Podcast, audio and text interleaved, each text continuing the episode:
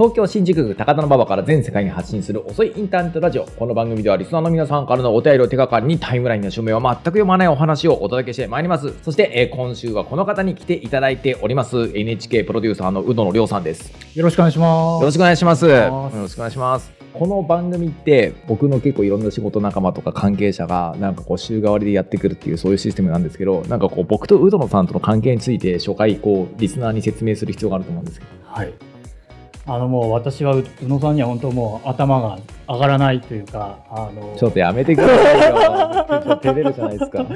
あの NHK でフェイクバスターズという番組を担当しておりまして、えーそこにも宇野さんに今まで、えー3回出ていただいて、そして今度8月10日に、えー第4回目宇野さんに出ていただくことをお願いしておりまして、本当にいつもありがとうございます。はい、ありがとうございます。あのね、あの去年からちょくちょくなんか割と不定期にワンシーズンに1回ぐらいのペースで放送しているあのフェイクバスターズっていうね、あインターネット上の結構本当にデマとかフェイクニュースってものに対してどう対策していったらいいのかっていうことを結構マクロな視点からも話すし、なんか個人一人一人の心がけのレベルからも考えるっていうそういう番組なんですけどね。はい、普段はあのクローズアップ現代っていううん NHK の番組あるんですけど、あまあああいった番組をと担当したんですけども、うん。役に立つ報道番組みたいなコンセプトの番組をちょっと目指していましてであの宇野さんはじめ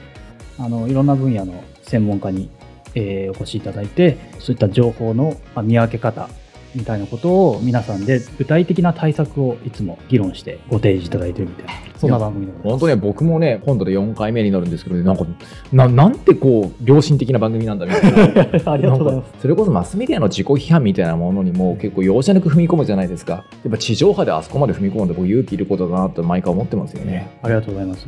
うん皆さんあの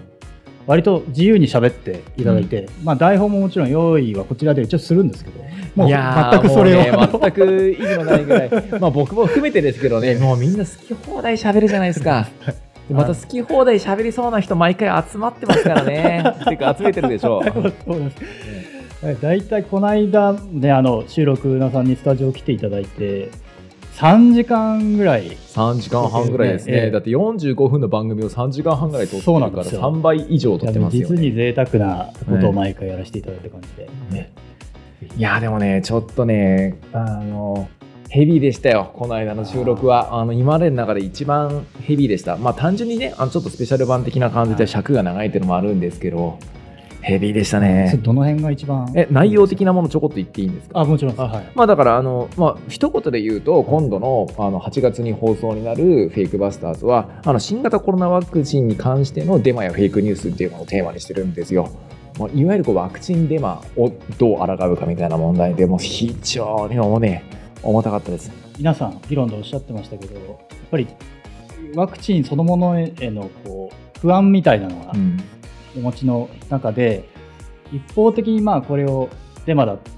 まあ、もちろんデマの完全な情報もあるわけですけどそれをなんか頭から決めつけてうん。っていうこともなかなかコミュニケーションとして皆さんに受け入れてもらえるのかどうかっていうのも難しいところだったりもしますこれね、うん、いや僕もねあのほらそれこそ企画の時からご相談いただいたじゃないですか、やっぱあの時からもうずっとこのことを考え続けていて、この夏って。どこにゴール持っていったらいいのかなってことをやっぱずっと悩んでたんですよ、宇野さんも悩んでたと思いますけどね。あの僕ら考えれば考えるほどやはりだあの一人でも多くの人にきちんと判断するためのなんかこう道具はい武器を共有してもらいたいというところがやっぱ一つのゴールなのかなってことをね思って。ありがとうございました。でえやはりこうでもあの SNS とかね Facebook や Twitter 見てるとなんかちょっとやはりこうマウンティング的にね、えうん。なんかあのワクチンデマに踊らされたやつらアホであるとこんなアホと思われなければおとなしくワクチン打てのような、まあ、北風の太陽で言ったら北風的なアプローチを取ってる人たちってすごく多いじゃないですか、まあ、あれはあれで一つの考え方だと思うし、まあ、ちょっとそういうなんか見えっ張りな人とかね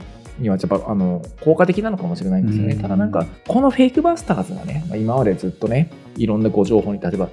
ェイクと選挙っていうねこれまたすごく重たいテーマで、えーやっていたりとか何かこうしコロナウイルスが、ね、こう流行し始めた頃にも、い、ろんなデマが流れてそのそこをどう検証していくのかみたいな話とかやってきた番組としてはねなんかああいうやり方はやっぱりちょっと僕らの仕事ではないんじゃないかと思ったんですよね。うん、でそれで情報が錯綜している中に何を武器に手がかりを得たらいいんだろうというふうに悩んでる人たちとあるいはもう身近な人が、まあ、やっぱ不確かな情報に踊らされてちょっと暴走気味になってるんだけどどうブレーキかけたらいいのかと思ってれば、うん、この2つの視聴者像というのを考えてどうメッセージを送るかということを僕なりに考えたんですよね。ありがとうございます。いや、なんか、あの、スタッフが、やっぱりここ2か月ぐらいずっと議論してたことと、宇野さんがこう、あの、考えていただいたことが、あの、本当に一致した感じがあって、うん、あの本当に良かったです、ね、なんか収録終えて、こう、お互いちょっと感想シェアしましょうなんか あれなんか終わった時にもう10時半とかそれぐらいだったからもう早々にみんな疲れ果てて引き上げたんですけどえどどうでしょういやなんかあの僕印象的だったのはあのちょっと合間のあのちょっとブレイクの時間とかに今回お一人だけリモートでスタジオにはあの宇野さん含めて4人そうなんですよ。慶友さんが関西でね、えー、あの切ったり貼ったりをしなきゃいけないので あの外科医業務が忙しくてリモート出演だったんですよね。なんかその4人皆さんすごいこう仲がいい感じが雰囲気がいい感じがあって、うん、なんか普通にこうナチュラルにあの合間の雑談とかもされていて、うん、なんか多分世代的にも割と近しいし、ね、バスターズ感がありましね。そうなんですよ、ね、今まで以上にこうチーム感、まあ、ファミリー感っつったらちょっとあれかもしれないですけども、なんかみんなで作り上げてる感がすごくそうなんですよ。あのね、うん、僕ねあの古田さんはこのフェイクバスターズの前から僕は仕事何度もしてたし、はい、関谷さんこの番組きっかり知り合ったんですけどそれをきっかけに結構うちの媒体にも出てもらって、それで結構仲良くなってたんですよね。なんかそれがあのあの今までとちょっと違う感じが。関谷さんのだって娘さんの成長とか俺フェイスブックで超見守ってそうなんですめっちゃいいねとか押してる。なんかちょっとでかくなってきたなとか。さすがにまだ言葉喋んないけどなんかもう本当なんかなんか人間の輪郭になってきたなとかそういうのすごいチェックしてますから、ね、だから関谷ジュニアを。番組を作っている中でまあ、あの NHK のスタッフさんがこういろんなところに取材に行ったじゃないですか、そのうちの一つにご夫婦でこう意見が分かれてちょっとなんか家庭が崩壊寸前まで一時期今ちょっと持ち直してるぐらいのところに結構取材に行ってるケースがあったじゃないですか。であれまあ奥さんの方がもう新型コロナウイルスのワクチンは本当に危険なもので、うん、あんなものを打つなんてもう信じられないとあんなものを打つんだったらもうなんか縁を切りますぐらいのね感じでこうなっていてで旦那さんの方はいや少なくとも信頼できる情報筋からそんなワクチンが危険だというデータ上がってないからちょっとあんま不確かな情報にお前踊らされてるんじゃないのという立場でもう本当崩壊寸前まで行ったんだけどもう必死にあのお互いちょっと歩み寄りたいという気持ちがあって今はちょっと2人でねちょっと落としどころというか、うん、なんかいい形での決着をつけようっていうあの気持ちが芽生えているところに NHK さん話持ってって、うん、やっぱ自分たちも勉強したいからっていうことで取材に応じてくれたってご夫婦がいたんですよね。はい、で僕ねあのディレクターの人にそのご夫婦紹介してもらったんですよね、あの宇野さんもね、はい、結構あの気回してくれて、であの本当短い時間だけど5分ぐらい話したんですけど、なんかねもうねめっちゃいい人たちなんですよ。でもすっごい5分か10分しか話してないんだけれどこの番組を通じて自分たちが解消したい疑問とかこういった疑問に指揮者の皆さんがどう思ってるか知りたいんだってことも丁寧に結構まとめていて、うん、A423 枚の紙にね。そういうのを結構ちゃんと渡してくれるんですよだからものすごく紳士だしもう全身からいい人オーラが溢れてるんですよ。もう絶対に段ボールに捨てられてる子猫とかを見過ごしておけない人たち なんですよね、野菜とか果物の無人販売所だったら絶対にその辺のピーコックとかよりも100円増しぐらいのお金入れちゃうようなタイプの人たち なんですよ。このねなんかね全身からいい人オーラが出てるような、はい、ああいう真面目な人たちをなんか真面目であれがゆえにやっぱいろんな情報を貪欲に摂取してやっぱ奥さんの方いろんなご情報をちょっと信じちゃったとか僕僕からするとあったと思うんですよね。ああいうねなんか人の善良さとかで、ね、なんか真面目さを食い物にしている怪しいね結構あの業者だったりとかアフィリエイト目的で結構戦場的なご情報を流している YouTube とかねあのブログの運営とか本当ね悪質だなと思って実は僕ねそこに一番当てられたんですよね。なるほど。ああいう人たちの心の綺麗さというか善良さにつけ込むことによって、うん、今の社会状況が生まれてるんだと思うと、うん、今のこの社会的混乱が生まれてるんだと二重に腹が立つんですよ。ね。うん。だからあの、ね、その方もおっしゃってましたけどやっぱり家族を守りたい。家族の健康を守るためにはどういう選択がいいのかっていうところが一番だっておっしゃってましたもんね。そういうことを一生懸命考えてる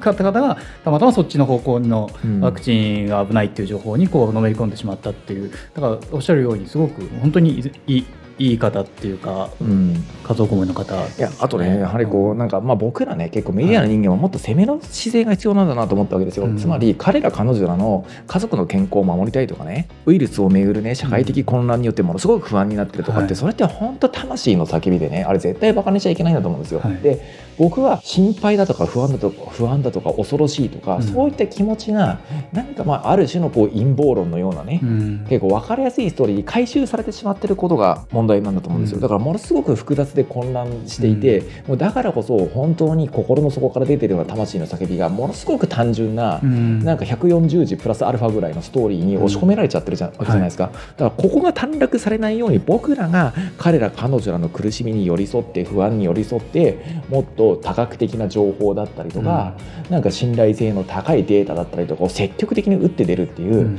まあね、攻めの報道がねなんかやっぱ僕は足りなかったんじゃないかなと思いましたね。いやでもそれはねやっぱり表現の問題とかもそうでね。あの人たちの苦しみとか不安とかっていうのはなんかこう正しさとかね効率とかでやっぱり回収できないところがあるわけなんですよ。でそういうのは本来なんかこう文学とかね映像作品とかねあの詩とかねそういった表現がやっぱり回収していくべきであってあのそういった何かこうあの目に見える世界を扱う報道の力もそうだし目に見えない世界を扱う文化の力もそうだけど、うん。両方ともね今ねウイルスの流行とね、うん。そこに乗っかって小銭を稼ごうとする悪徳業者とかね、あの自分のフォロワーを増やそうと思ってるうさんくさいインフルエンサーもどきみたいなやつらのねある種の背筋主義的なね、うん。アプローチに負けちゃってんだと思ったんですよね。あのねご夫婦とね話して5分間ぐらいが僕はね決定的でしたね今回の一連の取材と出演の中でね。確かにおっしゃるようにそのアメリカの、まあ、Q アノンとか、うん。その前のそのトランプ大統領が言ってた元大統領が言ってたようなそのフェイク的なことも含めてそっちを傾倒した人たちもやっぱりものすごい善良なラストベルトの白人の人たちだっていうふうにね、言いますもんね。いやなんかねだからああいったねなんかこう実存ひからね結構にじみ出たようなね、うん。魂の叫びみたいなものをね安っぽい言論ポルノ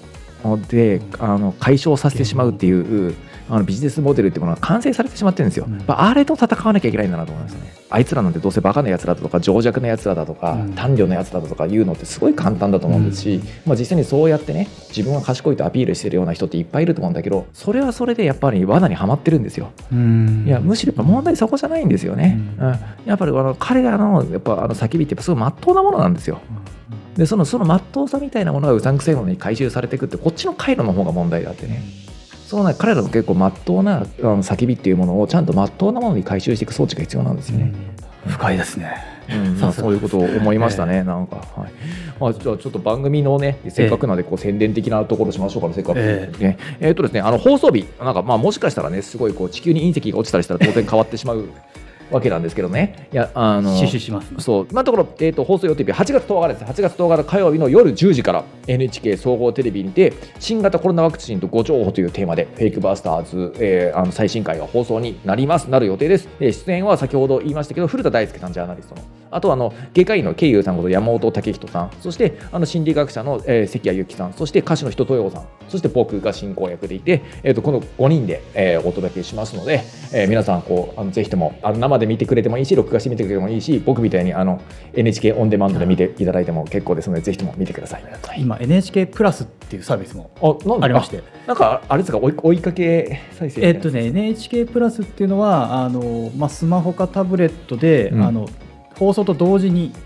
見れてかつ放送後1週間までは全番組見逃して。なるほど。放送と通信の融合のなんか宣伝つける的なあええのあれで始まったやつですね。なので、はい、あの無限のええ。たくさん見れる回路はあるんで見逃しても大丈夫ですのでぜひとも見てください、はいまあ、ということでねいきなり初回からちょっと重たい話になりましたけどね、ここから先でなんかめっちゃ意識高い話僕ら今したと思うんですけどここから先こう無限に無限にしょうもない話が始まりますんで 覚悟してお付き合いください。はい、ということで、えーこの番組では皆さんからのお便りをお待ちしております。身の回りで起きたことから人生相談まで幅広く募集します。お便りは概要欄にあるフォームから送ってください。そしてこの番組はスポンサーも募集してますので概要欄にあるフォームから我こそはと思う大富豪の方とかはねぜひともお問い合わせお願いいたします過去の配信は YouTube メンバーシップなどで視聴できます。詳しくは概要文をご覧ください。それではまた次回もよろしくお願いします。